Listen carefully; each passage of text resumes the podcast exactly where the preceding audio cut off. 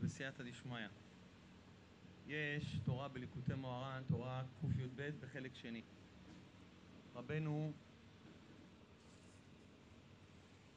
אמר ככה: לעניין התחזקות לבל ליפול האדם בדעתו מחמת ריבוי הפגמים והקלקולים שקלקל על ידי מעשיו ענה ואמר אם אתה מאמין שיכולים לקלקל תאמין שיכולים לתקן כל אחד מאיתנו עובר הרבה קשיים בחיים אדם חזר בתשובה אדם רוצה לעבוד את השם אדם רוצה להתקרב לשם אדם רוצה להתחזק אדם רוצה באמת באמת להתקרב לשם יתברך להיות דבק בשם יתברך אבל כל אחד עובר עליו מה שעובר עליו קשיים אדם עובר עליו בלבולים, אדם עובר עליו כל מיני ספקות, כל מיני מעברים מסוימים, הן בגשמיות, הן ברוחניות.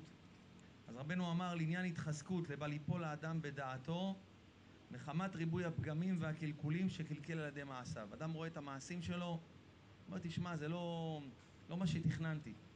חשבתי שאני אהיה צדיק הרבה יותר מהר. ואדם רואה מה הוא עשה בעצם, הוא מקבל חלישות הדעת מזה. אומר רבנו, ענה ואמר, אם אתה מאמין שיכולים לקלקל, תאמין שיכולים לתקן.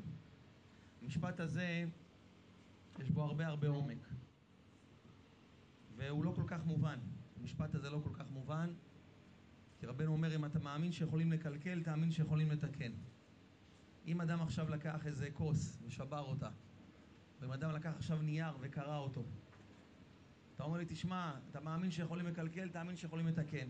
נו, בוא נראה אותך מתקן דבר כזה. בוא נראה אותך עכשיו לוקח כוס שהיא שבורה לרסיסים, עכשיו אתה מתקן אותה. או לוקח עכשיו דף שהוא כולו חתוך, חתיכות לגזרים, ואתה רוצה לתקן אותו. זה קל להגיד את זה, אבל מה הנקודה גם? וגם זה אם, אם אתה מאמין שיכולים לקלקל. אם קלקלת, תתקן, ככה היה צריך להיות כתוב. אבל המשפט הזה, כמו כל המשפטים של רבנו, יש בזה הרבה עומק, הרבה התחזקות, שאם אדם יבין את הפירוש, יבין מה רבנו מתכוון, אז יהיה לו הרבה חיזוק בזה. זו נקודה מאוד חזקה לחיים, שאדם באמת לא ייפול בדעתו מכל המעברים שעוברים עליו. אז בשביל להבין את הנקודה הזאת, אנחנו צריכים ללמוד קצת הקדמה מתורה, מתורה בחלק א', תורה ע"ו. רבנו מביא בתורה ע"ו, הנה בהסתכלות יש אור הישר ואור החוזר. רבנו מסביר על עניין שאיך אדם, בעצם הראייה של האדם, איך אדם רואה, איך זה קורה הדבר הזה. אז אומר רבנו, בהסתכלות יש אור הישר ואור החוזר. זאת אומרת שאדם עכשיו בשביל לקלוט איזה משהו, אני בשביל לראות את המאוורר הזה, בשביל לראות את העמוד הזה, אני צריך אור הישר ואור החוזר. רבנו מסביר שאדם יש אור הישר, האור הזה מתפשט, הוא פוגע באותו דבר, ואז על ידי שהוא פוגע באותו דבר, באותו עמוד, באותו אדם, באותו המאוורר הזה, בכל דבר שהוא פוגע, נהיה אור החוזר. ואז משנהיה אור החוזר, אז אדם רואה את אותו דבר. הנה בהסתכלות יש אור הישר ואור החוזר. להתפשטות הרעות הוא אור הישר. כשמתפשט הרעות זה נקרא אור הישר. ובהגיע לראות דבר שחפץ הוא אור החוזר. שאני קולט את אותו דבר, שזה מכה באותו דבר, אז על ידי זה אני מה? רואה את הדבר הזה בחזרה. כי ייקח כוח, כוח הרעות, מחמת שכוח הרעות הולך ומתפשט ומכה בדבר הנראה. וחוזר הכוח הרעות מחמת ההכאה לעיניים. ונצטייר הדבר בעיניים. ואז העיניים רואים את הדבר הנראה כמבואר היטב. נמצא שיש בכוח הרעות בחינת אור הישר ואור החוזר. אז עוד פעם, רבנו מסביר איך העניין הראייה. אני עכשיו מסתכל על דבר, ברגע שאני מסתכל על אותו דבר, זה צריך להיות אור הישר, זה צריך להכות באותו דבר, ואז ברגע שזה מכה באותו חפץ, אז יש אור החוזר ואז אני רואה אותו. אומר רבנו, והשם יתברך, אף שהוא אינו נתפס בשום מידה, אך כדי לסבר את האוזן נאמר בו גם כן, כי רם אדוני ושפל יראה וגבוה ממרחק ידע. גם הקדוש ברוך הוא יש לו בחינת אור הישר ובחינת אור החוזר. כי עיקר האידיאל ידע מה שהוא רואה. איך אני רואה את אותו דבר? הרבה פעמים מסביר רבנו, אדם יכול לראות עכשיו דבר שהוא יראה אותו אבל הוא לא מזהה אותו. למה הוא לא מזהה אותו? כי אין בזה כוח מה? כוח המכה. אני עכשיו יכול להסתכל עשר, עשר קילומטר קדימה. אני רואה, באמת שאני רואה. אבל למה אני לא קולט את אותו דבר? כי עד שכוח הרעות יכה באותו דבר, זה מתפשט באוויר. לכן אין בזה מספיק כוח, לכן אני לא רואה. זה לא בגלל שאני לא רואה. העיניים רואות גם לקילומטרים, אז למה אני לא מזהה את אותו דבר? אז בן הוא מסביר כי אין כוח של ההכאה ואור החוזר. כי עיקר הידיעה לידם מה שרואה הוא על ידי בחינת אור החוזר, שהיא בחינת מה שחוזר הכוח לראות עיניו. ועל כן לפעמים האדם רואה איזה דבר בעיניו ממש, הוא רואה, אבל אף על פי כן אני לא יודע מה הוא רואה. אני לוקח עכשיו דף עם מספר, אני אעביר לכם אותו מהר, אומר רבנו, אתם לא תראו את המספר, אבל אתם באמת ראית, ראיתם אותו. לא יכול להיות שלא ראיתם אותו, העיניים ראו. אה, אז למה אתם לא יודעים איזה מספר זה? מסביר רבנו שלא היה לזה מה? הוא רואה את זה, אבל אין לזה ההכאה, אין לזה מספיק פנאי שהעין שלי תכה באותו דבר, ואז יהיה לי אור הישר, יהיה לי הכאה באותו דבר, ואז יהיה לי אור החוזר. וזה מחמת שלא היה פנאי שיחזור הכוח הרעות לעיניו, ויצייר הדבר בדעתו עד שידע אותו. נמצא שהידיעה, מה שיודע שהוא רואה, זה בחינת אור החוזר. אז אני מסביר. רבנו אומר בסעיף א', בתורה הזאת, הוא אומר יש אור הישר ואור החוזר. הוא מסביר על עניין ראייה, פשוטה של אדם. בשביל שאני אראה דבר, אני צריך שלוש תנאים. אני צריך אור הישר, אני צריך שזה יכה באותו דבר, שיהיה לי פנאי לראות את זה, ואז יש לי אור החוזר, ואז אני יודע שזה עמוד, אני יודע שזה אדם מסוים, אני קולט מה זה אותו דבר. רבנו מסביר עכשיו בסעיף ב' שהסתכלות היא עושה כלי. זאת אומרת, שאדם בשביל לראות דבר, בשביל שאתה תדע מה אני עכשיו מספר לך, ברגע שאני רואה את אותו דבר, זה בונה לזה גבול וזמן. אני אתן לכם דוגמה. נגיד שאדם עכשיו, אתה רוצה לצייר לו איך ייראה איזה בית מסוים, או איזה ייראה תמונה מסוימת. אתה רוצה להגיד לו איך ייראה בן אדם מסוים. כמה שאתה תסביר לו, כמה שאתה תגיד לו איך שזה נראה, אם תראה לו תמונה אחת קטנה, מה יהיה? ברגע שאתה מראה לו תמונה אחת קטנה, הוא כבר מבין מה העניין. אבל אתה יכול להסביר לו ולהסביר לו ולהסביר לו ולהסביר לו, הוא עדיין לא יבין. נמצא שמה? שהסתכלות עושה כלי. אתה יכול להסביר לי הרבה בעל פה. זה כמו שרש"י לפעמים מביא את אה, חלקי המשכן, או רש"י לפעמים בגמרות מסוימות, הוא מסביר, מסביר, מסביר. לפעמים אתה לא יודע מה רש"י מתכוון. פתאום אתה רואה תמונה בצד, אתה אומר, הנה, אה, הבנתי. מה יוצא מפה? שההסתכלות שלי היא עושה כלי. ברגע שאני רואה דבר, אה, עד אז שלא ראיתי את אותו דבר, אז יש לי מה, אין לי גבול. אני יכול להגיד, אולי זה נראה ככה, אולי זה נראה ככה, אולי זה גדול ככה, אולי זה קטן. אין לי ממש גבול וצמצום לאותו דבר. אבל ברגע שאני מקבל הסתכלות, מראים לי את אותו דבר, אני אומר, אה, פתאום אני אומר, אה, זה לא כזה גדול, זה נראה ככה, זה בצורה כזאת. נמצא שהסתכלות עושה כלי. מה זה הסתכלות עושה כלי? עושה גבול וזמן. לפני שראיתי את אותו דבר, לא ידעתי איך הוא נראה. יכלתי לדמיין בראש כל מיני דברים, אבל ברגע שהראית לי, כמו אני, לא ראיתם אותי אף פעם, פעם ראשונה שאתם רואים אותי. כל אחד דמיין משהו אחר. חשב שיבוא פה מישהו, לא יודע, אולי מרחף, חשב פה איזה מישהו, לא יודע מה. אבל אני בן אדם רגיל, כמוכם בדיוק רגיל, ברמה שלכם, אותו דבר בדיוק. חשבתם אולי לא יודע מה יבוא. כל אחד, פתאום שראית בן אדם שבא, אה, יש לי גבול בזמן, יש לי כלי. אומר רבנו, כי מקודם ראותו הדבר הוא בלא גבול, וכשרואה הדבר נעשה לו גבול.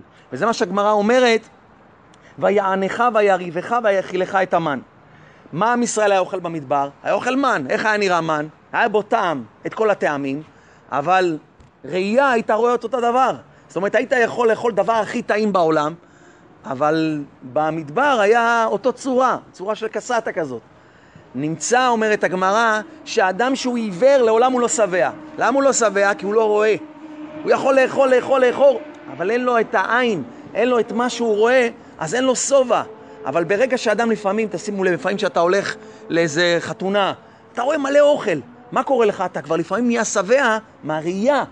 לפעמים אדם מרוב האוכל שהוא רואה, הוא כבר נהיה שבע. מה קרה? כי העין היא משביעה. נמצא רבנו אומר, מכאן שסומה הנה אין לו שובע, כי מי שאינו רואה, אין לו גבול. ומסקנה דגמרא, מה יקרא טוב מראה עיניים מהלך נפש. מה זה טוב מראה עיניים מהלך נפש? הכוונה טוב לראות את אותו דבר, טוב מראה עיניים, מאשר שהנפש תשוטט. הנפש יכולה לשוטט לי, יכולה, אולי זה ככה, אולי זה נראה ככה, אולי זה ככה, אז עולם אין לי פה כלי, אין לי פה גבול. אז לכן אומרת, לכן, לכן הפסוק אומר, טוב מראה עיניים מהלך נפש. טוב שאני רואה את זה בעיניים, מאשר שהנפש שלי תשוטט במחשבות כדי לדמיין את אותו דבר. כי בכוח הרעות עושה הילוך לנפשו והוא הגבול. נמצא שתי דברים למדנו עד עכשיו. אחד, בשביל שתהיה ראייה, צריך אור הישר, הכאה באותו דבר, ואור החוזר. דבר שני, ההסתכלות שאני מסתכל בדבר היא יוצרת לי גבול. היא נותרת לי הגדרה של מקום וזמן. אה, אני יודע איך זה נראה. נגמר, אתה לא צריך להסביר לי. וכך מאפשר להיות מה? אותו דבר נודע, מובן. אז אני יכול להגיד לך, הבנתי מה דיברת, הבנתי מה אמרת. זה דבר שני. ואז רבנו מקשר את זה לעניין מעלת הביטחון. יש ביטחון לאדם בשם יתברך. איך אדם בונה כלי לביטחון בשם יתברך, אומר רבנו? הביטחון הוא בחינת הסתכלות, אומר רבנו, שמסתכל וצופה בעיניו לשם יתברך לבד. איך אדם בונה כלי לפרנסה שלו, לביטחון בשם יתברך? אומר רבנו, זה דבר קל. אדם עכשיו רוצה איזה סכום מסוים. אדם רוצה עכשיו פרנסה. אדם רוצה עכשיו לבוש. אדם רוצה עכשיו כל דבר שהוא רוצה בחיים, הוא צריך ביטחון בשם יתברך. איך בונים ביטחון? ביטחון זה על ידי הסתכלות. זאת אומרת שאני צופה ואני מביט לשם יתברך ואני משתוקק לשם יתברך, זה נקרא שאני עכשיו מסתכל כלפי מעלה. אומר רבנו, ההסתכלות שאני צופה בעיניו לשם יתברך, הוא בוטח בו. זה מה שכתוב, עיני כל אליך יסברו. העיניים שלי נשואות לשם. על ידי שאני לא מדבר על כסף, כסף לא מדברים, תלמדו, אתה רוצה שיבוא לך כסף, אל תדבר על כסף. כסף מדברים שמינית שבשמינית. אבל אדם שרוצה שיבוא לו פרנסה, אדם שרוצה יבוא לו לבוש, אדם שרוצה שיבוא לו אכילה, כל מיני דברים שאדם רוצה, הוא צריך לדעת. איך אני בונה? אני צריך לבנות כלי. כי השפע, אומר רבנו, לעולם יורד. איך אני בונה כלי? על ידי הסתכלות. כמו שאמרנו, הסתכלות בונה כלי. כמו שהסתכלות, עד עכשיו לא ידעתי מה זה, ושראיתי את זה בתמונה, שראיתי את זה במציאות, בניתי לזה גבול וזמן. אותו דבר בביטחון בשם יתברך.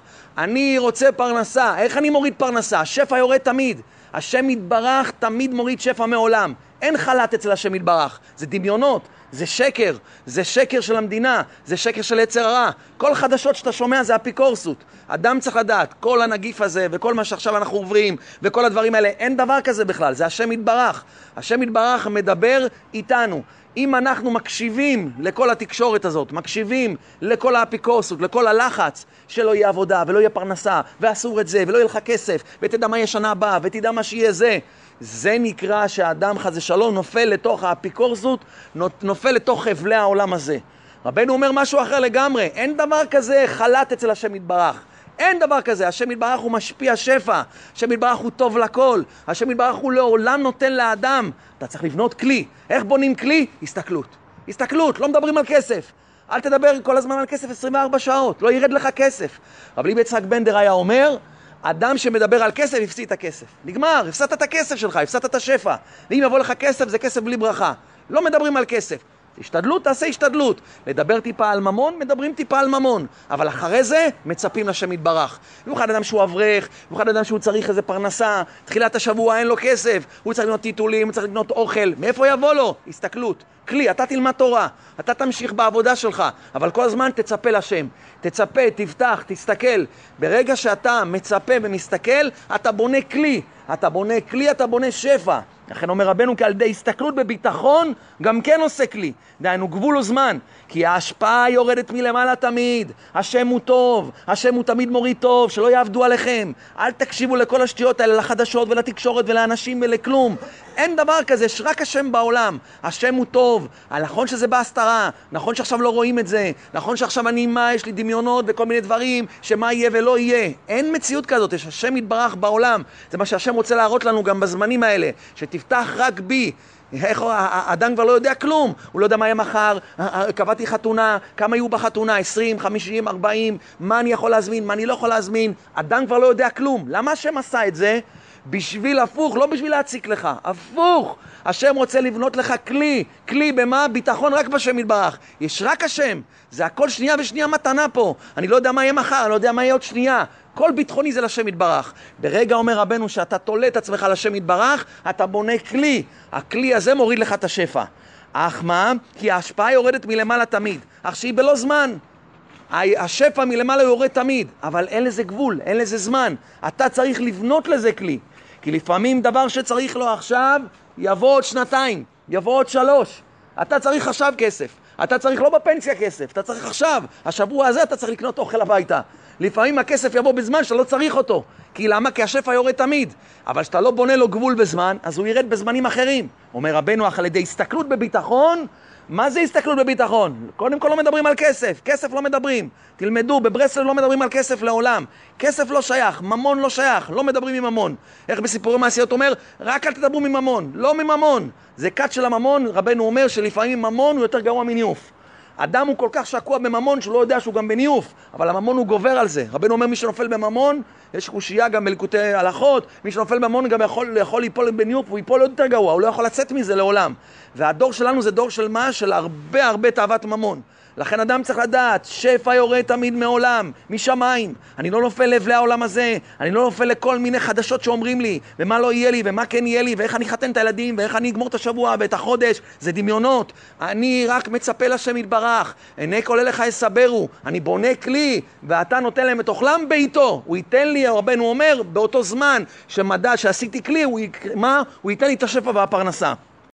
אך על ידי הסתכלות בביטחון עושה להשפעה גבול הזמן, שתבוא השפע בעת ובזמן שהוא צריך. וזה פירוש הפסוק, עיני כל אליך יסברו. זה מה שאתה צריך לבנות. אני בונה כלי, אני רק מצפה לשם יתברך. גם לאישה תגיד, נכון, יהיה כסף, אל תדאגי, אני אביא לך סוף שבוע, אל תדבר איתה גם, אל תגיד לה אמונה, לא צריכה, אתה לא צריך לדבר עם אישה אמונה. אתה תגיד לה, בטח שיהיה, אני אביא לך ממון, אני אביא לך כסף. עיני כל אליך יסברו. אני בוטח בשם, אני מסתכל על השם, אני רק כל השבוע מצפה להשם יתברך. לי יש מאות סיפורים על דברים כאלה. שאדם, שאדם הוא כל הזמן, כל הזמן מסתכל רק על השם יתברך, צופה, יום ראשון, יום שני, עוד לא ירד הממון, יום שלישי, אל תפחד, אתה תמשיך בביטחון, תמיד עיני השם אלוקיך יסברו. קדוש ברוך הוא, אני מאמין, עיני כל אליך יסברו, אני כל הזמן בלב, משתוקק, אני רוצה, אני כל הזמן אומר, השם ישלח, השם ישלח, אני בונה כלי, אני בונה כלי ובאה הישועה. תמיד תבוא הישועה. השם מודד את האדם עד פינה מסוימת. הוא דוחק, דוחק אותך, אבל בסוף הוא משפיע עליך שפע. כל אחד רואה את זה, כל אחד רואה את זה בסוף. יש לו מה לאכול, הוא מחתן את הילדים, אדם יש לו עשרה ילדים, תשאל אותו. תשאל את כל האנשים שחיתנו, איך חיתנת? הוא אומר לך בסוף, אני לא יודע. לא יודע איך חיתנתי. אתה אומר, שמע, איך אני אתן לה 100 אלף ו-100 אלף ו-100 אלף? מאיפה יש לי? מאיפה אני אביא? אתה רואה אנשים מחתנים, בכבוד, הכל טוב, מאיפה זה בא? אומרים, אני לא יודע, לא יודע. כי זה עיני כל יסברו. אדם בונה על ידי זה כלי, על ידי זה נותן להם את אוכלם בעיתו. פירוש, בהסתכלותו בעיניו לשם יתברך, רק לשם יתברך. אני מאמין רק בשם יתברך. נכון, האמונה שלי עדיין חלשה, אני אומר את זה רק בפה, אבל אני לפחות אומר את זה. אני לפחות רוצה להאמין בזה, אני לפחות רוצה להגיע לזה. דהיינו, בחינות ביטחון, בחינת עיני כל אליך יסברו. על ידי זה אתה נותן להם את אוכלם בעיתו. בעיתו, דייקה. בזמן שלו יביא לך את זה. דהיינו, בעת ובזמן שהוא צריך. כי הביטחון שהוא בחינת הסתכלות, עושה כלי וגבול וזמן כנעל. אז זה שלושה דברים שלמדנו. דבר ראשון, יש לנו ראייה, רבנו הסביר, יש אור הישר ויש אור החוזר. ברגע שאני רוצה לקלוט דבר, לראות דבר, אני צריך אור הישר, שזה יכה באותו דבר, ואז יש לי אור החוזר. באותו שנייה ראיתי וקלטתי את אותו דבר. דבר שני, רבנו אומר, הסתכלות עושה כלי. דבר שאני, אתה יכול לספר לי מיליון שנה איך הוא נראה, אני לא אבין. אתה יכול להגיד לי מיליון פרטים, אני עדיין לא אבין. הבאת לי איך שהוא נראה, הבאת לי תמונה, זהו, נגמר, אני יודע כבר איך הוא, איך הוא נראה. זה נקרא גבול, זמן, זה נקרא כלי. דבר שלישי רבנו אומר זה לעניין ביטחון בשם יתברך. כל זה הוא מלביש על פרנסה. כל זה הוא מלביש על מה? על הצטרכות של האדם. לכן אומר רבנו, איך אתה רוצה, השפע יורד תמיד מלמעלה, איך אתה רוצה לבנות כלי לפרנסה, ללבוש, לכל דבר שאתה צריך, זה על ידי שאתה מה? צופה לשם יתברך. רק מייחל השם יתברך, לא מדבר על ממון, אני לא מדבר על כסף, אני כל הזמן רק מצפה, מצפה, השם ישלח, השם ישלח, אני בוטח בשם, ריבונו שלם תן לי אמונה, תן לי אמונה בך, ככה עוד שעה, ועוד שעה, ועוד יום, ועוד יום, השם שולח, אתה בונה עוד כלי, ועוד כלי, מרחיב את הכלי, בסוף השפע יורד. זה מסביר רבנו בתורה ע"ו. רבי נתן בליקוטי ההלכות אומר ככה, וזה בחינת מה שאמר ירמיה לישראל. ירמיה הוכיח את עם ישראל ואמר להם ככה, הדור אתם ראו דבר אדוני. מה זה ראו דבר אדוני? שאני עכשיו אומר לכם, אני רוצה לדבר איתכם, אני לא אומר לכם ראו, אם הייתי רוצה להראות לכם איזה משהו, הייתי אומר לכם תסתכלו, תראו. אבל בא ירמיה ורוצה לדבר עם עם ישראל. אז רבי נתן שואל, למה כתוב ראו דבר השם? מה צריך להיות כתוב? שמעו, שמעו דבר השם, לא ראו דבר השם. שמעו לא נאמר, אלא מפה אומר המדרש שהוציא להם צנצנת המן. אמר להם, אתם רואים את צנצנת המן? אתם נכנסים עכשיו, אתם בארץ ישראל, אתם רואים את צנצנת המן? תראו מה אבותיכם ניזונו, איך הם ניזונו? מזה שהם בטחו בשם, מזה שהסתכלו לשם יתברך. גם אתם תלמדו. לכן הוא אמר להם ראו, לא אמר להם שמעו. כי ישראל במדבר ניזון על ידי ביטחון לבד. עם ישראל במדבר רק על ידי ביטחון בשם יתברך. המן ירד לאדם רק לפי הביטחון שלו, שזהו בחינת המן שירד להם בלי שום עשייה ועסק ומשא ומתן כלל. שלא תדמיינו את עצמכם. אף אחד פה לא מקבל כסף כי הוא עובד. זה דמיון, אומר רבי נתן. ל"ט מלאכות הם באים ממה? ממקור הברכה זה שבת. שבת זה ביטול הל"ט מלאכות. אז איך באה פרנסה משבת? שבת היא מקור הברכה ושבת היא ביטול הל"ט מלאכות. אז אומר רבי נתן, איך אתה אומר לי שבאה פרנסה מעשייה, מעבודה? הרי כל הברכה היא מאי עשייה, משבת. אלא אומר רבי נתן, אתה לא עובד בשביל לקבל כסף, אתה עובד בשביל לברר ניצוצות. למה אתה אינסטלטור, למה אתה עובד במזגנים, למה אתה עכשיו נוסע באוטו, למה אתה שליח, כל דבר שאתם עושים זה לא קשור לכסף. כסף השם יכול לשלוח אותך בכל מיני מקומות. למה אני עובד? כי אני צריך לברר ניצוצות. זה ברור הניצוצות, אני עושה עבודה קדושה. אם אני אשמור עיניים בעבודה, אם אני אברך כמו שצריך, אם אני אעשה מה שאני צריך, אני גם שם אעשה בירורים. גם שם אני יכול לברר. זה כל מה ששלחו אותי לעבודה, זה לא בשביל כסף, זה בשביל לברר, אומר רבי נתן. לברר את כל הניצוצות, הכל. למה אנחנו נמצאים פה בחוץ? למה השיעור לא למטה? למה השיעור הוא שם? למה השיעור בכל מקום? כי יש פה איזה בירור מסוים, צריך להאמין בזה. אדם שמאמין בזה הוא שמח. כל מקום שהשם ישים אותי, יש לי פה עבודה. אפילו שאני נמצא בדיזינגוף ובאתי לתקן איזה מזגן ואתה כולך בדיכאון, אתה אומר, איך אני אכנס לדיזינגוף? איך אני אכנס למקומות האלה? הלוואי שהייתי עכשיו בכולל, הלוואי שהייתי לומד תורה עכשיו. איפה השם שם אותי? לא, תדע, יש פה איזה נקודה. השם שם אותך אותו, תוריד את העיניים. תוריד את העיניים, אתה עושה תיקון שצדיק גדול לא עושה אפילו.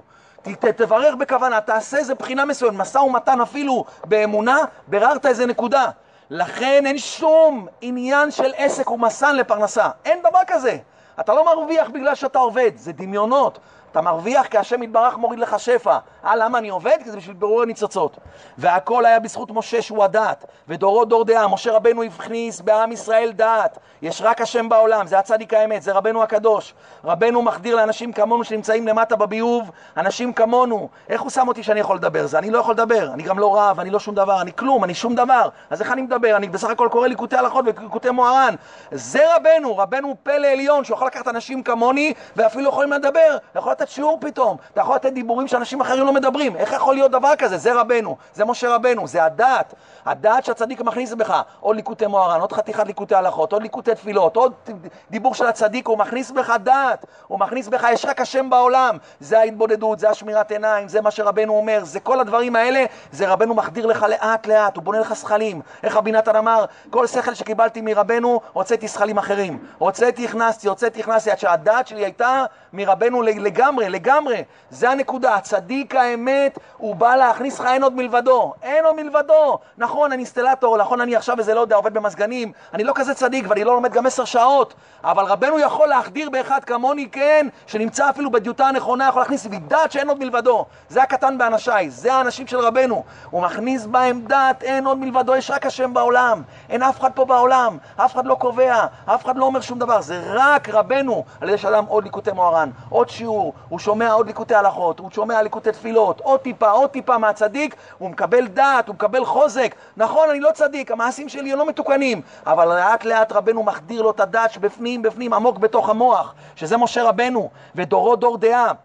שהמשיך בהם דעת גדול כל כך, עד שהוא מכוונים עיני דעתם להסתכל בביטחון לשם יתברך לבד, עד שירד להם המן ארבעים שנה דבר יום ביומו. וזה היה הניסיון שלהם, כי עיקר הניסיון הם יתחזקו בביטחון בכל יום ויום, ולא יחשבו ויערערו מחשבה אחרת לדאוג בשביל פרנסה לאמור. מה נעשה אם לא ירד המן מחר? זה היה הניסיון שלהם. רק יתחזקו בביטחון בכל יום ויום שהשם יתברך, ייתן להם בוודאי אוכלם בעיתו, שזה היה עיקר הניסיון של המן, חוץ מדתן ואבירם, שהם השאירו, הם השאירו והם הכניסו כפירות בעם ישראל. אבל עיקר, עיקר הניסיון של עם ישראל במדבר, זה היה אם הם יאמינו. לכן מה? לכן השם יתברך אמר שהמן ירד יום ביומו, ולא בפעמה, לא בכמה, שירד בפעם אחת לשבועיים. למה צריך לרדת כל יום וכל יום? וכן אמרו רבותינו ז"ל שבשביל זה ירד להם המן בכל יום, ולא בפעם אחת על כמה ימים, כדי שיתלו עיניהם למרום. השם אוהב אותך, לכן הוא לא מביא לך פרנסה כל יום. הוא לא מביא לך פרנסה עכשיו, נותן לך איזה מאה אלף שקל למה, לחודשיים, לשלוש, אתה יכול, איך אומרים, לשבת כבר רגל על רגל. אם השם לא אוהב אותך, הוא ייתן לך ככה. אם השם אוהב אותך, הוא ייתן לך כל יום לצעוק אליו. זה דת הפוכה מהעולם, זה בדיוק הפוך. הוא רוצה לחשל אותך, הוא רוצה הפוך, הוא רוצה לבנות לך אמונה. לכן לפעמים אדם חושב שהשם מציק לו. השם מה? ריבונו שלם, תן לי פרנסה, תן לי שפע, כמה אני יכול לרדוף? כמה אני יכול לרדוף אחרי פרנסה? כמה אני יכול כל יום? לא לדעת מה יהיה מחר, אם יהיה לי פרנסה, לא יהיה לי פרנסה. לפעמים אדם חושב, יש לו איזה טרוניה, איזה מרמור לשם. הפוך, השם אוהב אותך. השם אוהב אותך. השם אוהב אותך, לכן הוא נותן לך, הוא רוצה לבנות אצלך אמונה. איך הוא יבנה אצלך אמונה אם כל יום תתלה עיניו למרום? כל יום. כל אחד מכם ידע, ומה שאני אומר עכשיו, כל אחד חווה את זה גם. הזמנים הכי טובים שלך של אמונה זה הזמנים הכי קשים. הזמנים הכי קשים שהיה לך בחיים, שלא לך פרנסה, ופתאום מה, בשלום בית, ופתאום איזה משהו עם הילדים, ופתאום קרה לך איזה משהו, ועבר עליך איזה משבר, ודווקא אז הלכת לשדה, וצעקת לשם, והתבודדת, והורדת דמעות, ופתאום הרגשת שייכות לשם, פתאום הרגשת, אני אומר לך מעצמי, התקופות הכי יפות שלי בעבודת השם זה התקופות הכי קשות. זה, זה האמת. וזה הפוך, זה בונה את האדם, זה מצרים, שעם ישראל ירד למצרים לבנות אותם. השם לא מוריד לך פרנסה לשעתיים שלוש כי הוא אוהב אותך. הוא רוצה שכל יום תתלה עיניך למרום, שיהיה לך קשר אחיד איתו כל הזמן. וזה שאמר להם ירמיהו שרצה שיעסקו בתורה ויתחזקו בביטחון לבד, עד שתבוא להם הפרנסה מן השמיים לבד, בלי שום עסק כמו שירד המן. על כן אמר להם ראו דבר השם, לא שמעו דבר השם, תראו היינו שהודיע להם שעיקר המשכת הפרנסה הוא על ידי כוח הרעות לבד, שהוא בחינת הביטחון. זה הביטחון בשם יתברך. איך היה סיפור עם רבי מינו ורדוק? רבי מינו ורדוק, אני חושב שזה היה אצלם. הוא יום אחד דרש לפני התלמידים שלו, אמר להם שמי שיהיה לו ביטחון חזק בשם יתברך, אין לו מה לדאוג. אין דבר כזה שהשם לא ישלח לו, אין דבר. ודיבר איתם, וחיזק אותם, גמרו את השיעור, בא אליו איזה תלמיד. אמר לו, הרבי, דיברת דיבורים כאלה נפלאים, דיבורים כאלה חזקים, מה, זה באמת ככה? מה, מה אם אני אאמין, אז באמת השם ישלח לי? באמת השם ישלח לי דבר כזה? אומר לו, בטח. אם אתה תאמין באמת, השם ישלח לך. אמר לו, הרב, תשמע, יש איזו הגרלה מסוימת. מה, אם אני אאמין בכרטיס, אז מה, השם ישלח לי את? הוא אומר לו, כן. אם אתה תאמין בכרטיס שהשם ישלח לך, הוא אומר, בטח שהוא ישלח לך. אמר לו, טוב הרב, אני עושה את זה בתמימות. הלך, קנה כרטיס. אחרי יום בא לרבי. בא אליו הרבי, אומר לו, בוא, בוא, בוא, בוא, בוא, בוא, אחרי התפילה. אומר לו, תשמע, קנית כרטיס? אומר לו, כן, בטח, כבוד הרב. הוא אומר לו, תגיד לי כמה השחייה? הוא אומר לו, תשמע, בוא נגיד 100 אלף דינרי זהב. הוא אומר לו, תגיד לי, מתי זה הגרלה? הוא אומר לו, עוד שבועיים. הוא אומר לו, אני שואל אותך שאלה. אני רוצה עכשיו לתת לך 20 אלף, תן לי את הכרטיס, אתה מוכן? למה לחכות שבועיים? הוא אומר לו, עכשיו אני נותן לך 20 אלף, תן לי את הכרטיס, עוד לא זכית. אתה מוכן למכור את הכרטיס ב-20 אלף? אומר לו, מה הרב, אתה מתכוון באמת? אומר לו, בטח. אומר לו, בטח הרב, כך. אומר לו, אם כן, אתה לא תזכה לעולם. לו, אין לך אמונה, זה לא אמיתי. ביטחון צריך להיות אמיתי, ביטחון בונים. נכון שאני לא מאמין, לפחות תגיד. תגיד את זה, תגיד, תצעק להשם, לא שם לי אמונה, אבל אני יודע שכתוב, רבנו אמר, רבי נתן אמר, בליקוטי הלכות כתוב, אז אני רוצה להאמין, תן לי אמונה, תן לי ביטחון בך, תן לי ביטחון בך, ריבונו של עולם. כשאדם אומר את הדיבורים האלה, הוא בונה כלי, עוד יום, עוד יום, עוד פעם, עוד פעם, אז עוד טיפה, עוד גרם של אמונה, עוד גרם של אמונה, עוד גרם של ביטחון, עוד שנה, עוד שנתיים, אדם נהיה חזק ואיתן בשם יתברך. רבנו בונה לו דעת אמיתית, וזה אומר רבי נתן, שעל ידי שאדם מסתכל בביטחון רק לשם יתברך לבד. יש השם בעולם, כל הזמן תגידו את זה, יש השם בעולם, אין פה אף אחד, אף אחד פה לא קובע, אף אחד פה לא קובע, כי העולם בולע אותך, העולם בולע אותך, אתה יוצא לעבודה טיפה, אתה יוצא טיפה, אתה מדבר עם האישה, מדבר עם החברים, מדבר עם הדודים, מדבר עם השכנים, העולם בולע אותך. פתאום אתה חושב שיש עולם, שיש פה מישהו שקובע, שיש פה מישהו בפרנסה, אבל אין פה כלום, אומר רבי נתן. שעל ידי שאדם מסתכל בביטחון רק לשם יתברך לבד, הוא יכול להמשיך פרנסה במועדו ובזמנו, בלי שום סיבה ועסק כלל. רק שתבוא לו הפרנסה מן השמיים, כמו ירידת המן ממש, שהיה רק על ביטחון כנ"ל, רק על ביטחון בשם יתברך. וזה אומר הגאון מווילנה. הגאון מווילנה אומר במשלי, יש פסוק ששלמה המלך אומר והגאון מווילנה מפרש אותו בצורה נפלאה.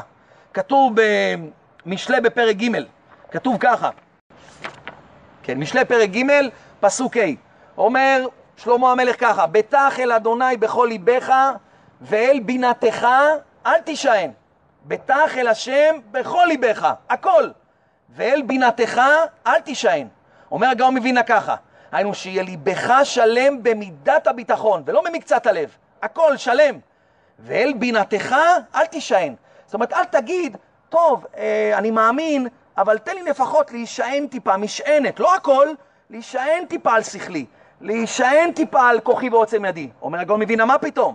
לכן אמר, אל תישען, אפילו בתורת משענת לא יהיה לך שכלך, אלא בטח בשם בכל ליבך. וסוד העניין, שתהפך מני ליבך, שיהיה בכל אל השם יתברך. אז יברך אותך השם בכל.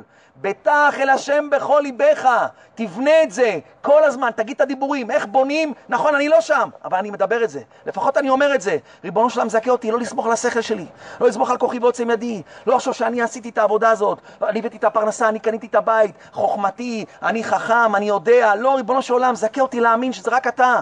בטח אל השם בכל ליבך, בכל, לא מקצת, לא טיפה, לא 95 אחוז. ריבונו שלם מזכה אותי לבטוח בך בכל ליבי, שאני, כל הלב שלי זה רק ועל בינתך, לא רוצה להישען.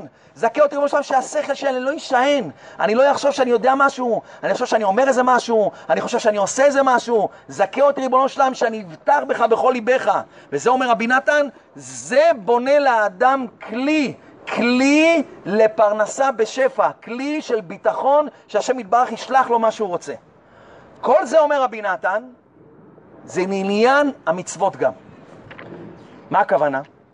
אומר רבי נתן ככה, אומר רבי נתן ככה, וזה בחינת מה שצריכים להתחזק מאוד מאוד בעת הגמר של המצווה והעבודה שהתחיל. כל מה שדיברנו על עניין אור הישר, אור החוזר, ביטחון שהוא עושה כלי, יש ראשית ויש אחרית. אם אין ראשית והכאה, אין גם ראייה חזרה, אין אור החוזר. אומר רבי נתן אותו דבר, זה במצוות. בדיוק אותו דבר זה במצוות. מצווה יש לה התחלה ומצווה יש לה סוף. מצווה יש לה התחלה ומצווה יש לה סוף. יש לה ראשית ויש לה אחרית. וזה בחינת מה שצריכים להתחזק מאוד מאוד בעת הגמר של המצווה והעבודה שהתחיל. כמו שאמרו רבותינו ז"ל, המתחיל במצווה אומרים לו גמור. למה? למה צריך להגיד לו לגמור? הוא התחיל במצווה, הוא יסיים אותה, לא, לא. אומר רבי נתן, לא סתם אומרים לאדם המתחיל במצווה, אומרים לו גמור. ואין המצווה נקראת אלא על מי שגומרה. כמו שהגמרא במסכת סוטה אומרת, משה רבנו ויקח משה את עצמות יוסף. משה רבנו הוציא את העצמות של יוסף, בסוף שקברו אותו בשכם, קברו אותו עם ישראל. על מי נחשב במצווה, אומרת הגמרא? על עם ישראל, לא על משה. למה? אבל משה רבנו הוציא, הוא עשה כמעט הכל. אלא המצווה נקראת על שם גומרה. לכן המתחיל במצווה אומרים לו גמור, כי עיקר המצווה, האור שלה יורד, זה בסוף המצווה, ואני אסביר את זה. וכמו שרואים בחוש שהגמר קשה וכבד מאוד, כי ההתחלה קשה מאוד. בשביל להתחיל דבר, אומר רבי נתן, מאוד קשה. אתה רוצה להתחיל לשמור עיניים? קשה מאוד. אתה רוצה להתחיל דף היומי? קשה מאוד. אתה רוצה להתחיל לעשות איזה משהו? קשה מאוד. ההתחלה היא קשה מאוד. אחרי שאדם מתחיל, זורם איזה משהו. יש איזה קטע שמה, שזורם לו, שמתחיל להיות לו מה כסדר, אבל הגמר, לסיים דבר, אומר רבי נתן, זה הכי קשה. שים לב, אתה תמיד מתחיל, דף היומי, כמה זמן, ברכות, מתחיל אחרי זה שבת, מגיע לעירובין, פה, שם, זה כבר אדם, כבר אין לו כוחות. לפעמים אדם עושה, עושה, עושה. כשמגיע הסוף, אדם רואה שפתאום מתפשט עליו הכל. יצרה עם כל החילות, עם כל המקטרגים, פתאום מתפשט עליו. לכן אומר רבי נתן, לא סתם אומרים לאדם, מתחיל במצווה, אומרים לו גמור. כי כל ההתחלות קשות, ואחר ההתחלה הולך ומתנהג לו קצת בסדר. ואחר כך כשמגיעים לגמר, קשה וכבד מאוד, ועל כן נוצרכו רבותינו ז"ל להזהיר מאוד על הגמר. כמו שאמרו רבותינו ז"ל, המתחיל במצווה, אומרים לו גמור. והיינו על פי המבואר למעלה, כי הגמר הוא בחינת אחרית. אור הישר זה התחלת המצווה, אבל אם אין הכאה ואור החוזר, לא שווה שום דבר, לא ראית כלום. אותו דבר במצווה אומר רבי נתן. רבי נתן מסביר שזה בדיוק הולך על עניין של מצווה. כמו שבראייה אדם צריך אור הישר, הכאה ואור החוזר, במצווה זה אותו דבר. יש ראשית מצווה ויש גם את האחרית של המצווה. ואומר רבי נתן, לכן, ועל כן הוצרכו רבותינו להזהיר מאוד על הגמר. המתחיל במצווה אומרים לו גמור, כי הגמר הוא בחינת אחרית, והם זוכים לקשר האחרית בראשית, שזהו תכלית כל המצוות והעבודות, לשם איכות קודשה ברכוש שכינתה. אני מתחיל את המצווה מלמטה, אני מעלה אותה למעלה התערותא דלתתא, זה ראשית, על ידי זה יורד השפע מלמעלה, שזה האחרית, על ידי זה יוצא מה הסיום, ועל כן מתגרה על זה הבעל דבר מאוד, ועל כן צריכים להתחזק מאוד מאוד לגמור המצווה והעבודה שהתחיל, כי יש את הראשית, שזה אור הישר, ויש את האחרית, שזה אור החוזר, זה גם בראייה, זה גם בשביל פרנסה. אותו דבר במצוות, אותו דבר בדיוק. יש התחלת מצווה ויש גמר מצווה. מה זה הכוונה התחלת מצווה וגמר מצווה? מסביר רבי נתן. כי כל מצווה ועבודה בפרטיות יש לה התחלה וסוף. ואין המצווה שלמה עד שגומר אותה. אתה רוצה לכתוב תפילין עכשיו. אתה רוצה עכשיו לקחת תפילין, לכתוב תפילין. אתה לוקח עכשיו מה? אור של בהמה או קלף. כמה שתאבד את האור, תשים סיד ותאבד ותסדר את האור ואת הקלף, עדיין מה? המצווה לא שלמה. עדיין אתה לא יכול להניח תפילין. תיקח את האור הזה, אתה יכול לעשות איתו משהו? עדיין לא, כלום.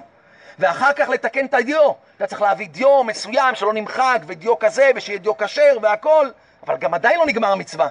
ולכתוב עליהם כדת וכדין. אתה צריך לקחת סופר שיכתוב עליהם כדת וכדין, ואחר כך שגומר כתיבת כל הפרשיות, אם חסר אות אחת, זה עדיין לא כשר, לא סיימת.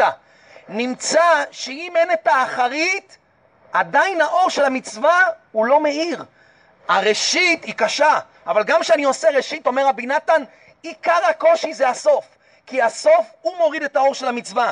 כי כל זמן שחסר בהם עדיין אות אחת, אינם בכלל תפילין. עד שגומר כתיבת כל הפרשיות בשלמות. ואחר כך שכבר נגמרו הפרשיות, גמרת פרשיות. עשית דיו, עשית אור, עשית, עשית הכל. כתבת יורא שמיים, רבי נחמן מברסלב כתב לך את התפילין. לקחת את הקלף וסיבבת אותו עליך. הנחת תפילין? לא נקרא שהנחת תפילין. אתה צריך לשים אותם מה? בתוך בתים.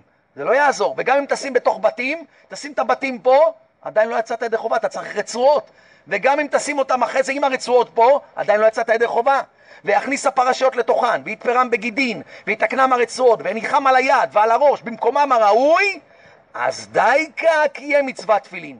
נמצא כל זמן שלא תגיע המצווה אל האחרית והסוף, דהיינו הגמר על פי דין התורה הקדושה, היא לא מצווה עדיין.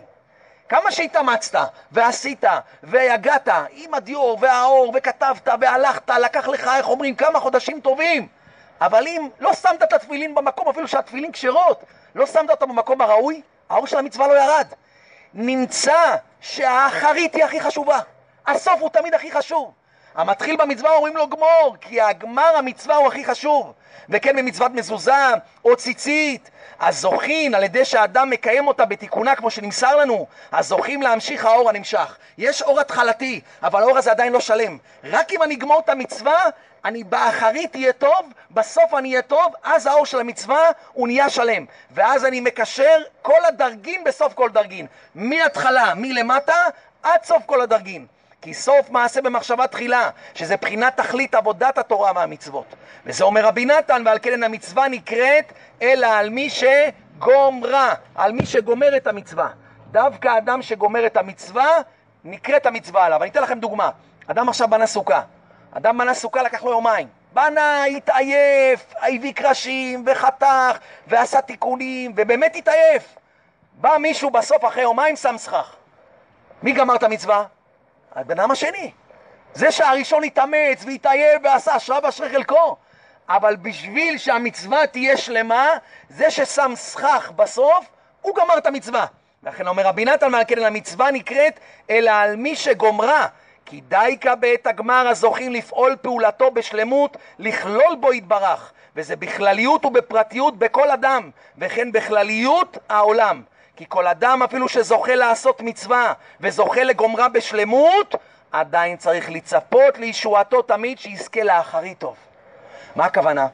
אומר רבי נתן דבר כזה, חזרת בתשובה, נכון, מצוין. יש את אלישע בן אבויה, יש יוחנן כהן גדול, אתה תאמין בעצמך עד יום מותך. אדם לא יודע מה יהיה עוד שנייה. אדם חזר בתשובה, נראה לו הכל, נראה לו שעד 120 שנה הוא הולך לעבוד את השם יתברך. אומר רבי נתן, זה לא נכון, זה לא כזה קל. זה לא כזה נראה לך שמה, זה מחר, בבוקר אתה לא יודע מה יהיה. כל שנייה זה מתנה. זה שאני עם זקן ופאות עכשיו זה מתנה, אתה לא יודע מה יהיה מחר, אתה לא יודע מה אנשים קרה להם. אנשים לפעמים חזרו בתשובה וחשבת שהם הולכים להיות עכשיו הגדולים, ואתה חושב שעכשיו הולכים לעבוד את השם. פתאום עברו איזה מהמורה, עברו איזה מפלה, עברו איזה קשיים, פתאום אתה רואה אותם חצי חילונים. אתה לא יודע מה יקרה. זה מה שאומר רבי נתן, הסוף הוא מפחיד. ההתחלה מתחילים, אנשים מתחילים, ההתחלה התחלה, אבל העיקר זה הסוף, הגמר של המצווה, איך אתה גומר את התשובה, איך אתה גומר באחרית הימים.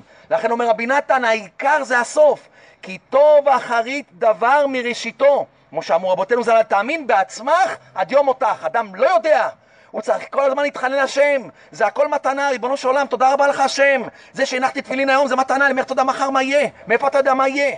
איך בא לי אתמול איזה חבר אחד שעובר עליו מה שעובר עליו, אדם שהיה קם חצות כל יום, כל יום, במשך שנתיים קם חצות, עובד את השם בשיא הכוחות, ממשיך כל אל אחרי זה, יושן רק אחרי צהריים. אדם עבד את השם, ראיתי אותו, אחרי שלא ראיתי אותו איזה שנה, נהיה לו אור על הפנים, אדם, אתה עובד את השם יתברך. אתמול ראיתי אותו אחרי שנה וחצי, הוא אומר לי, אין לי כוח להניח תפילין. אין לי כוח להניח תפילין. אמרתי, ריבונו של עולם, ריבונו של עולם, מה זה? לא יאמן. מה שרבי נתן אומר, כי טוב אחרית מראשית, אבל אתה לא יודע מה יהיה.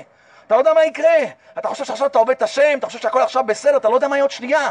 כל שנייה זה מתנה, ריבונו של עולם, זה העיקר, זה הסוף, זה הגמר.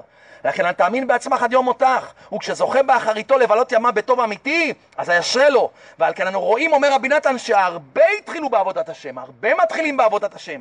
אבל זהירין אינון מקצת האנשים שזוכים להגיע למעלתם, ונמצאים רבים שנופלים מעבודתם. נכון, אומר רבי נתן, ואף על פי שוודאי בקדושה אין שום דבר שנעלם, כל דבר שעשית אתה תקבל על זה שכר, וכל מה שעשה בהתחלת עבודתו, כל דיבור דקדושה שיצא מפיו, וכל תנועה קלה שעשה בעבודת השם יתברך, בוודאי לא נאבד לעולם, אתה תקבל על זה שכר גדול, וסוף כל סוף לא יישאר לו כי עם דברים כאלה, אנו דברים שבקדושה, שזכה לעשות בזה העולם, כי הם מלווים לו לאדם לא כסף ולא זהב ולא אבנים טובות, ומרגליות אלא תורה ומעשים טובים, אף על פי כן לזכות למה שצריך כל אחד לזכות, אי אפשר לזכות עד שיגמור עבודתו בשלמות, בסוף. דהיינו שיזכה לעבוד את השם יתברך כל ימי חייו עד הסוף. עד הסוף. עד הסוף לעבוד את השם יתברך. ומה זה לעבוד את השם יתברך עד הסוף? מה הכוונה? מה הכוונה? מה זה טוב אחרית מראשית? אז אומר רבנו בחיי מוהר"ן, אומר רבנו דיבור נפלא, אומר רבנו בחיי מוהר"ן. אומר ככה, שמעתי שאמר, יש לי השגה כזו לשם יתברך, שהייתי יכול להביא על ידה את משיח. רבנו אומר, יכלתי להוריד את משיח. לא בעיה, יכלתי להביא את משיח. לתקן את העולם, להביא את משיח. אבל אומר רבנו, לא. אבל סילקתי הכל ולקחתי עצמי אצלכם להחזיר אתכם למוטב. זה הנקודה של רבנו. רבנו משיח יכל להביא, גם יעקב אבינו יכל להביא משיח. אבל מה שווה משיח אם משה רכי נמצא איפה שנמצא? מה שווה אם אני לא שומר עיניים? מה שווה אם אני בקדושה נמצא איפה שאני נמצא? עם כל התאוות, עם כל המידות שלי הרעות, עם כל השור שנמצא? זה לא שווה כלום. לא שווה לרבנו דבר כזה, אז תביא משיח. אבל איפה אני מונח? זה אחד מהעיכובים של המשיח. משיח שלו בא, הוא לא סתם מתעכב. לא סתם הצדיקים מעכבים אותו. הם לא רוצים סתם לעכב אותו, הם מעכבים אותו בשביל שאני אחזור בתשובה. כי זה לא העניין שיבוא משיח, שיבוא משיח, אבל קודם כל שאני אתקן את עצמי. קודם כל שיהיה לי דעת. אומר רבנו, זה העניין שלי. כל מה שבאתי לעולם, זה לא בשביל להביא משיח. זה בשביל להכניס בך דעת. בשביל שאחד כמוני שנמצא בדרגה כמוני כזאת נמוכה להכניס בו דת שיש אמונה, שיש השם בעולם, שהפרנסה היא מהשם יתברך, זה בשביל רבנו שווה הכל. ואז הוכיח את אנשי שלומנו מאוד. רבנו בא והוכיח את החסידים שלו, כמה יגיעות היה לי בשבילכם. רבנו כמה טרח בשבילנו. רבנו איבד את הילדים שלו, רבנו איבד את אשתו, רבנו אמר שהוא יכול לקחת עץ מהייסורים ולאכול אותו מתוך צער שיש לו מייסורים. רבנו היה יוצא לו דם מהגרון, דם מהאף, דם מהפה. רבנו עבר ייסורים עם המחלת השחפת שלו, כל המחלות שהיה לו, נפטר בגיל צעיר. רבנו עבר ייסורי תופת, וכל זה למה? כמה יגיעות היה לי בשבילכם, לא בשבילו. רבנו תיקן את עצמו, רבנו הגיע לדרגה הכי גבוהה. אז למה רבנו התייגע? כי בשבילי, בשביל משה רכי. בדור האחרון, בדור שיהיה כזה קשה, שהוא יוכל להכניס בי דעת, שיישאר בי אמונה, שאני אאמין בשם, שאני לא אאמין לכל אבלי העולם הזה, שאני אצא מאבלי העולם הזה, הוא על ידי ההתבודדות, על ידי כל העצות שלו. כמה פעמים ניחר גרוני, אומר רבנו, והתייבש על החלוכית מפי, מריבוי הדברים שהרביתי לדבר עם כל אחד ואחד מכם בפרטיות. כל הליקוטי מוהר"ן שהוריד, ליקוטי הלכות, כל הליקוטי תפילות, כל הספרים של רבנו, זה בא בדם, זה בא ביזע, עד שרבנו הוריד דברים כאלה. להוריד דבר כזה לדור האחרון, כי אדם רואה אין, אין, בלי רבנו אין, אין, אין כלום, אין שום דבר. זה ההתקרבות שבשנים האחרונות כולם מתקרבים לברסלב, זה לא סתם שרבנו אמר כל העולם יהיה לעתיד לעבור ברסלב, למה? זה ברסלב, זה לב בשר. אתה פתאום מקבל כיסופים לשם. עד עכשיו היית רדום במקומות שהיית, אתה לא מבין מה זה אמונה, לא מבין מה זה שם מטבח, פתאום אתה מבין מה זה השם, פתאום אתה מתחיל מה להתלהב, מתחיל לראות מה זה תפילה, מתחיל לראות מה זה עבודת השם, מתחיל להסתכל על עצמך באמת, רואה שאתה לא כזה צדיק, חשבת שגמרת גם הגמרות, חשבת שאתה צדיק יסוד, עולם, אני לפני שהתקרבתי לרבנו חשבתי שכבר לא יודע מה, אני משיח, חשבתי שאני כבר איזה משהו, פתאום אתה מתקרב לרבנו, אתה מבין איפה אתה מונח באמת, רבנו מראה לך באמת, והכל בשמחה, אתה שמח שהוא מראה לך את האמת מול הפנים, ואתה פתאום מקבל אהבה לשם, יראת השם, זעקה לשם, כיסופים לשם, רצונות לשם, איפה זה בא? זה מהצדיק. תדע לך שזה רק מהצדיק. רבנו אומר, נתייבש על החלוכית וניחר גוני. כמה איסורים אמר רבנו? בשביל מי? בשבילו, בשבילי. הכל בשבילי, בשבילנו, בשביל הדור הזה. כי מריבוי הדברים שהרביתי לדבר עם כל אחד ואחד בפרטיות. ואתה מה פעלתי? אף על פי שאתם אנשים כשרים, אבל לא ככה רציתי. רציתי הרבה יותר. רבנו אומר, רציתי הרבה יותר. אבל מה אומר רבנו? תראו איזה משפט. ואחבוא לפני כיסא הכבוד, אך אני מנחם עצמי במעט אנשים שיש לי שם בעולם הבא. היינו אותם אנשים מאנשי שלומנו שכבר נפטרו, שאלו כבר הם אנשיי ודאי. מה זה להיות איש של רבנו? מה זה נקרא אדם שהוא עובד את השם בדור האחרון? להיות צדיק? לא. רבי נתן מסביר את זה עכשיו גם בליקוטי ההלכות. זה לא להיות צדיק. לעשות תשובה זה לא להיות צדיק.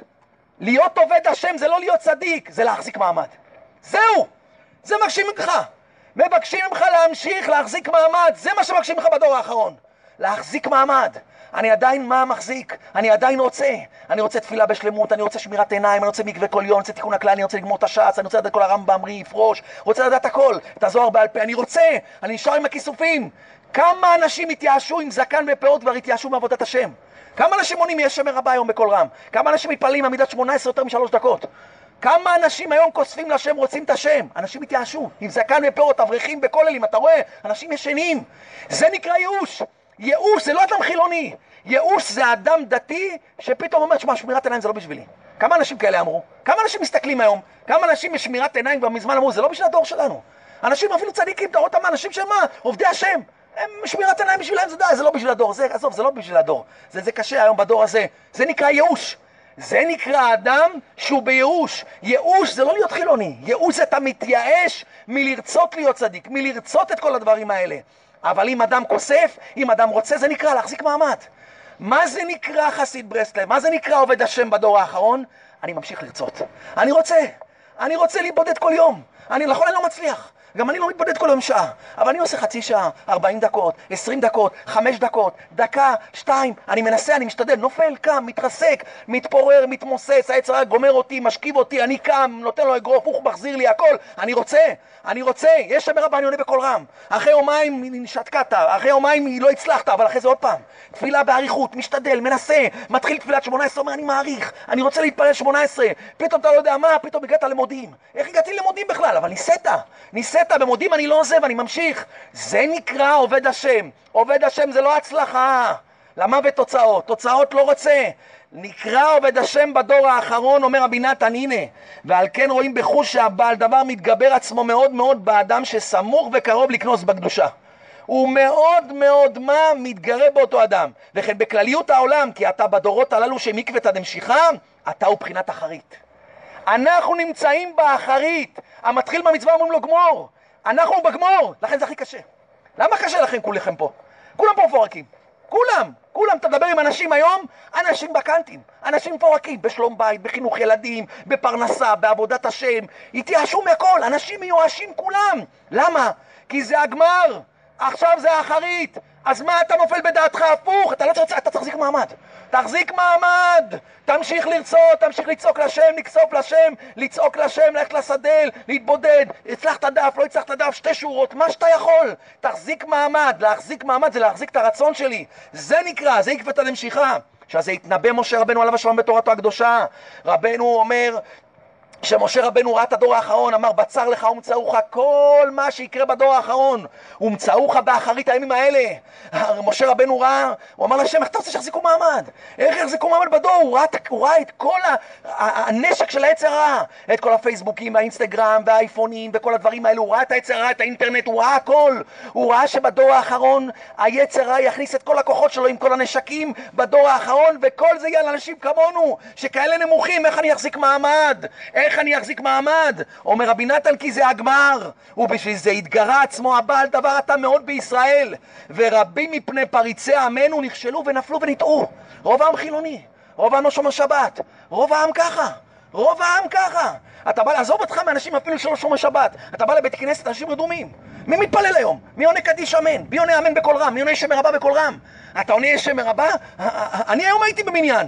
אמרתי שם מרבה, החזן הגיע כבר לעושה שלום ממרומיו. מהירות כזאת! אתה רוצה להגיד שם מרבה בקול רם, לכוון איזה טיפה? תשמע, אולי אני לא בסדר. לא, אתה בסדר גמור. כי זה עירי נינון, כי זה הסוף. לא יישאר אנשים, אנשים מיואשים. אנשים דתיים, אנשים באים לבית כנסת, אנשים שומרים שבת, שומרים תורה ומצוות, אבל זה הכל בישנות. מי מעיר אותי? רבנו. זה רבנו, זה ההתבודדות, זה ליקוטי הלכות, זה השיעורים האלה, זה מעיר אותי. זה אומר לי לא לשאול, לא לשאול, להמשיך לצעוד. אה, אני לא מצליח, גם אני לא מצליח, גם אני לא צדיק. הם הרבה יותר טובים ממני יכול להיות, אבל אני רוצה, אני ממשיך לכסוף, אני מחזיק מעמד, אני לא מתייאש, אני ממשיך הלאה. זה אומר רבנו. זה נקרא אדם בדור האחרון, זה נקרא תשובה. ורבים מפני פריצי עמנו נכשלו, ונפלו, ונטעו על ידי תאוותם הרעות. דוגמאות לכפירות באפיקורסות, רואים מה קורה בדור, איזה אפיקורסות, איזה כפירות. אנשים, ולא די להם בזה, כי הם גם מסלקים הבושת מעל פניהם, ואומרים שכך ראוי להתנהג. מה אתה צריך להיות, אה, מה צריך להיות ליברלי, צריך להיות אה, פרימיטיבי, צריך להיות ככה, ולגלח את הזקן והפאות, וללבוש בלבושי עובדי כוכבים, ג'ינסים וכל מיני דברים כאלה. זה היום נהיה דבר שהוא בכל אחד. כל אחד, זה רבים מה... אומר רבי נתן ראה את זה לפני 200 שנה כבר. הוא ראה לפני 200 שנה שרוב הדור אין, רוב הדור לא יחזיק מעמד. ולכן אומר רבי נתן, וגם מלמדים לשונות חוכמות חיצוניות. אתה חייב ללמוד אנגלית, אתה חייב ללמוד את זה, אתה חייב לדעת מחשבים, אתה חייב לדעת את זה. מי שלא יודע את זה הוא לא יכול להצליח בחיים. אפילו בתוך הדתיים, בתוך החרדים, מכניסים לך כל מיני מודרניאציה כזאת, כל מיני דברים כאלה מסוימים. אומר רבי נתן, זה לפני 200 שנה רבי נתן צעק את זה. וגם האנשים הכשרים, קצת הרחוקים מהם מדרכיהם, אפילו אנשים כמונו שקצת כשרים, נפלו בטרדת הפרנסה ונרפים מן התורה ועבודת תמה. וזהירים ננון ששוקדים על דלתי התורה והעבודה. כמה אנשים יש שכוספים, שרוצים, שעונים יש שמרבה בקול רם, בבית כנסת, שעונים אמן, שמברכים על תפילין בבוקר עם קדושה, עם אור, עם התחדשות, שמתפללים שמונה עשרה ונלחמים, לא כבר מתייאשים, מתחילים אשר שפתי תפתח, אומרים, תשמע, גם ככה אני בא למחשבות, יאללה, בוא נגמור את הריצה. איך אתה יכול לגמור את התפילה כזה מהר? איך? איך? אבל נלחמים, גם אני. אני לא מכוון, אבל אני נלחם. אני נלחם, אני עושה מה שרבי נתן אומר. אני מתחיל לשבת בתי תפתח, אני נלחם, היצר אומר לי ככה, בבנק, בבית, מכניס לך כל משמעות, אבל אני נלחם. לא, אני אכוון, אלוהי אברהם, אלוהי יצחק, עוד פעם הוא נותן לי מכה, עוד פעם אני נופל, עוד פעם אני קם, עוד פעם, עוד פעם, משתדל, גומר את התפילה אחרי 10-12 דקות, אבל לפחות, מה?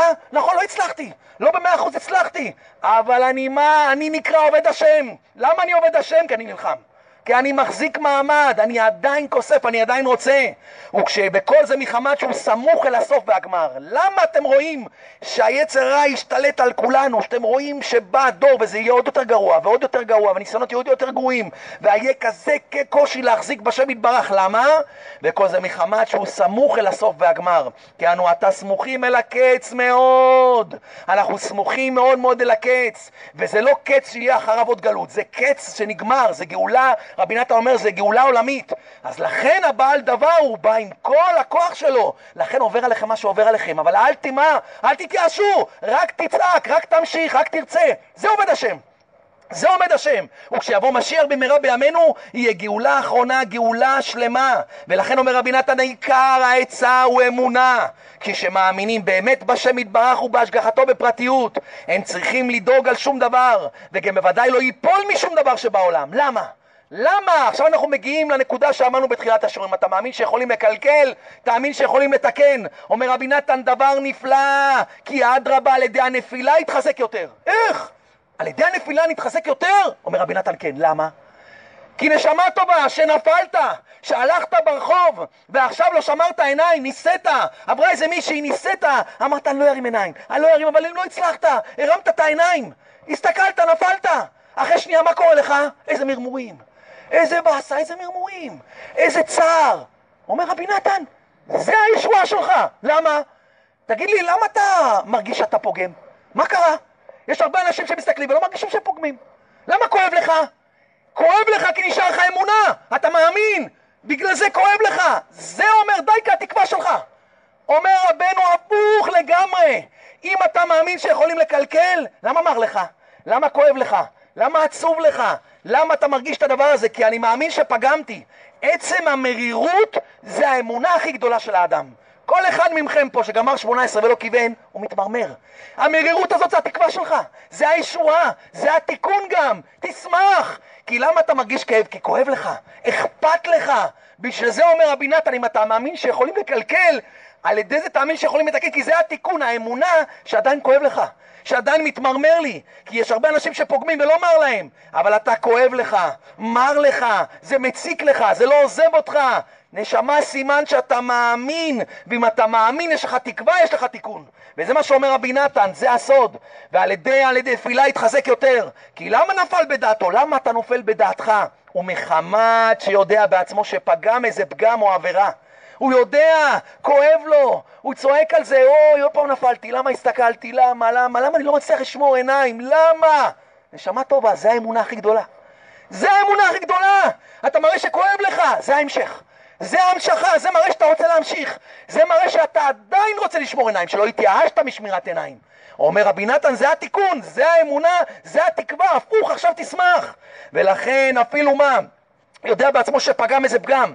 או עבר חס ושלום איזו עבירה גמורה, חס ושלום, חס ושלום, אם כן זה בעצמו ראוי שיתחזק את עצמו, כי מאחר שיודע על כל פנים שמקלקלים על ידי עבירה ופוגמים בעולמות עליונים, אם כן יש לו אמונה, וכשיש לו אמונה יש לו תקווה עדיין לעולם, כי כל מצוותך אמונה, כי כל זמן שיש לו אמונה יש לו תיקון לעולם, וכמו שאמר רבנו ז"ל אחד שנפל בדעתו שבא לרבנו ענה ואמר, אם אתה מאמין שיכולים לקלקל, אתה מאמין בקלקול, מר לך, כואב לך, אתה צועק על זה, זה התיקון. זה מראה עדיין שאתה מאמין, שלא התייאשת משמירת עיניים, שלא התייאשת מתפילת שמונה עשרה, זה התיקון, זה האמונה הכי גדולה. תשמח נשמה טובה, זה מה שהוציא אותך מהכל. זה נקרא תשובה, וזה אומר רבי נתן, וזה עיקר בחינת התשובה. מה זה תשובה? תשובה זה לא להיות צדיק, צדיק זה בסוף, הלוואי שאני אהיה, הלוואי. תשובה זה לא זה, כי עיקר בחינת התשובה, בחינת ירידת תכלית העלייה, כשמגיע אדם חזה שלום, חזה שלום לתכלית הירידה על ידי מעשיו הרעים, אף על פי כן אם יתחזק גם שם בו יתברך, ויאמין בו יתברך באמונה שלמה, שגם שם במקומו נמצא שם השם יתברך. נכון, פגמתי, נכון עשיתי לא טוב, נכון קמתי מאוחר, זה לא טוב, נכון, אבל השם יתברך נמצא איתי כי כואב לי, כי מר לי, כי אני צועק על זה, אכפת לי, אז השם איתך. השם איתך, אם השם איתך, אם הוא נמצא איתך, השם יתברך איתך, הפוך, אם יתחזק באמונה זאת, על ידי זה ממשיך השגחתו השלמה, מבחינת רצו ושוב גם שם, ועל ידי זה לא רק שאתה יהיה לך תיקון, על ידי זה אתה כולל כל סוף, כל דרגין, שהוא המקום השפל והנמוך שנפל לשם, הוא כולל אותו ברש כל דרגין, אתה עושה תיקון עצום לזה. זה התיקון שלך. המרירות הזאת והנקודה שפגמתי וכואב לי על זה, על ידי שאדם מרגיש את זה ואחרי זה לא מתייאש, ממשיך, ממשיך. יום שלם פגמת בעיניים, לא הצלחת. יום שלם יצר גמר אותך, הרג אותך, רצה, הכל, מה לא עשה לך? אלפיים פגמי עיניים כבר יש לך. הגעת הביתה סחוט, גמור, עלית במדרגות, אין, היצר הרע השכיב אותך היום. פתאום אתה מגיע לקומה שנייה, כבר אין, נגמר, זהו, נגמר היום, איזה יום היה לי, איזה יום. פתאום מה, איזה משהו לא כל כך צנוע במדרגות, זה הניסיון האחרון. תפוס אותו! תפוס אותו בשביל השם יתברך, תוריד את העיניים! אומר רבי נתן, זה מתקן הכל. הכל! זה יעלה אותך את כל מה שפגמת, כי זה מראה שלא התייאשת, אני לא מתייאש, כי שווה לי גם שמירה אחת עיניים ביום. שווה לי שמירה אחת עיניים ביום, אני מראה לשם שאכפת לי מה שמתברך, לא מהכבוד שלי. כי נפלתי כבר 1999 פעם. אז איזה כבוד יהיה לי מעוד אחד? זה כבוד השם יתברך. זה הסוד!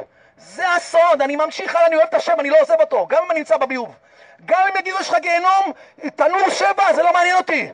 אני אשמור עיניים. גם אם עכשיו יורידו לי בגיהנום, רבנו אומר עוד איזה דרגה אחת, כי אני רוצה את השם יתברך. אני לא מחפש את עצמי, לא מחפש את הכבוד שלי, לא מחפש את, את הנקודה שלי. אני מחפש לעשות נחת רוח לשם, וזה מראה שאתה עובד השם אמיתי.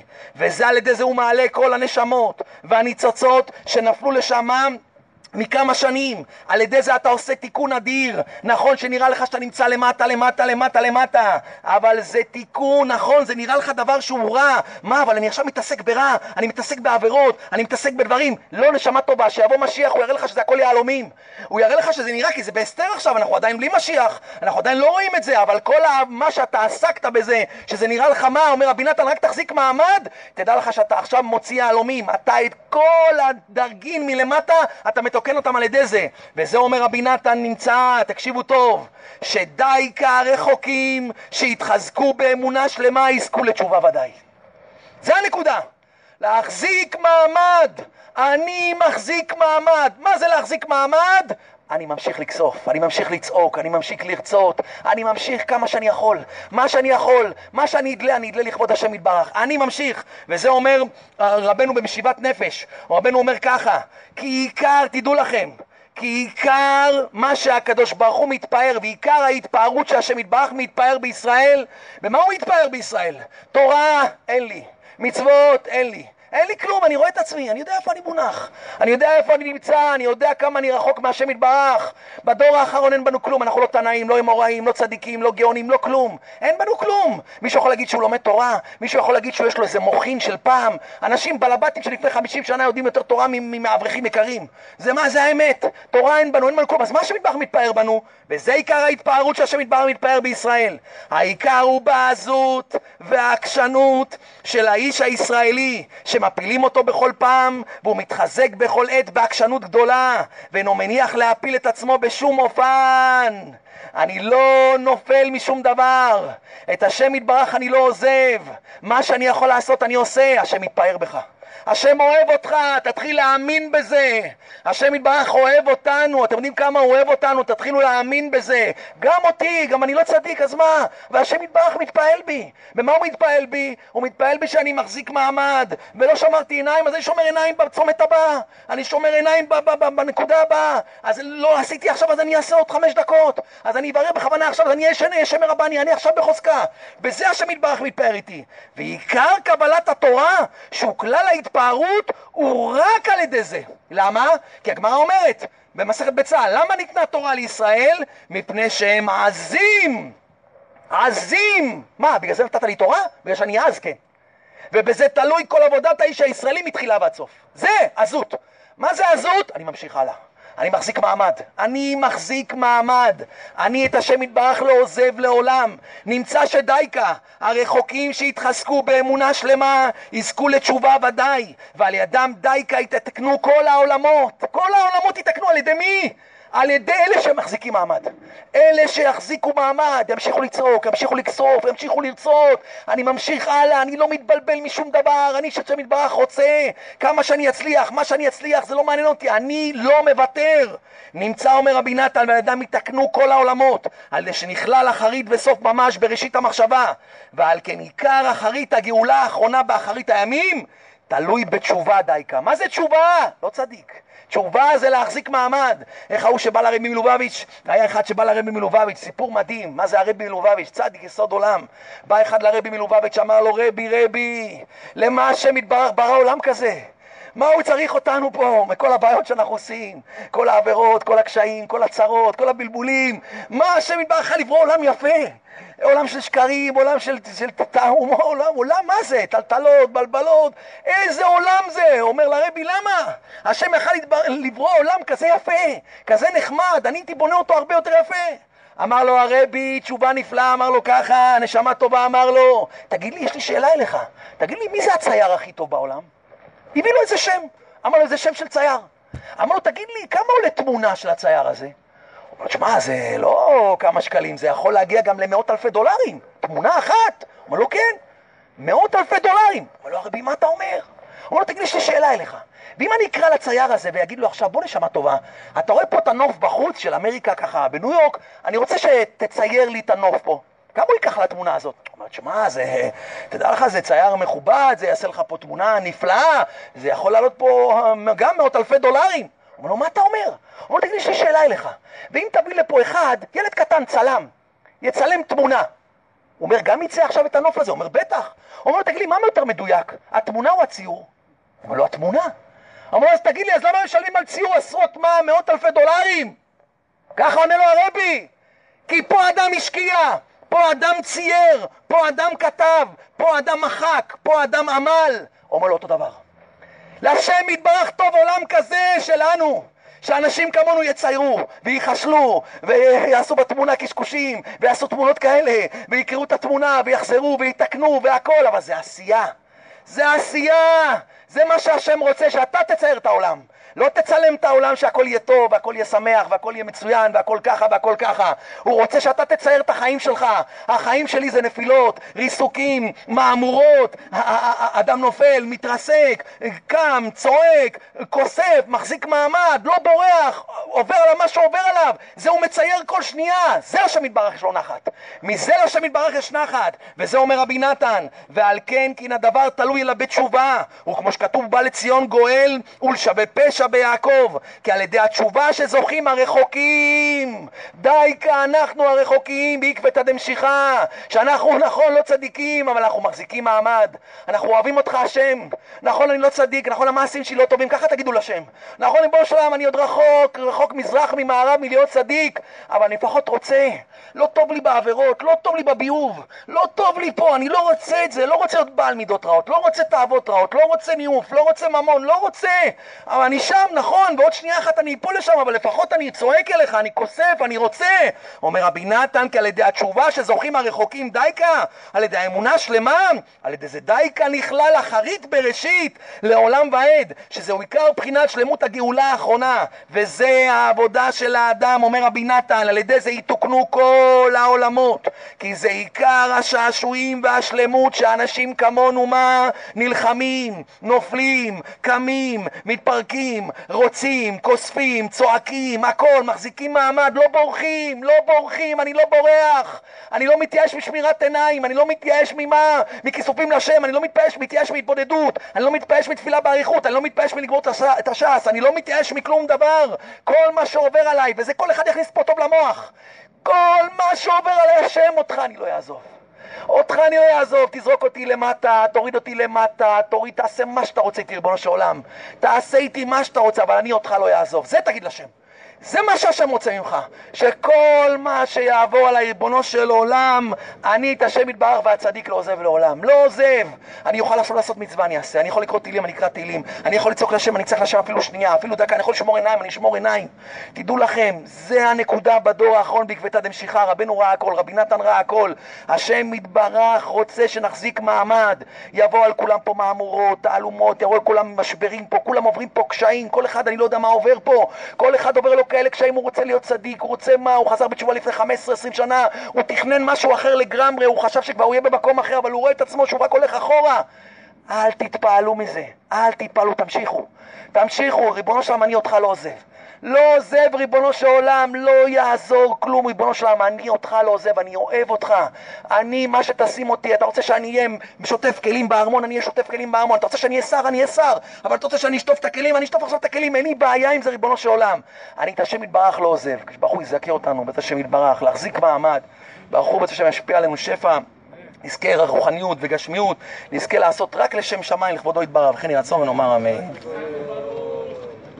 השם ישמור אתכם. רבי חנניה בן הקשה אומר, צעק הקדוש ברוך הוא לזכות את ישראל לפיכך, הרבה להם תורה ומצוות.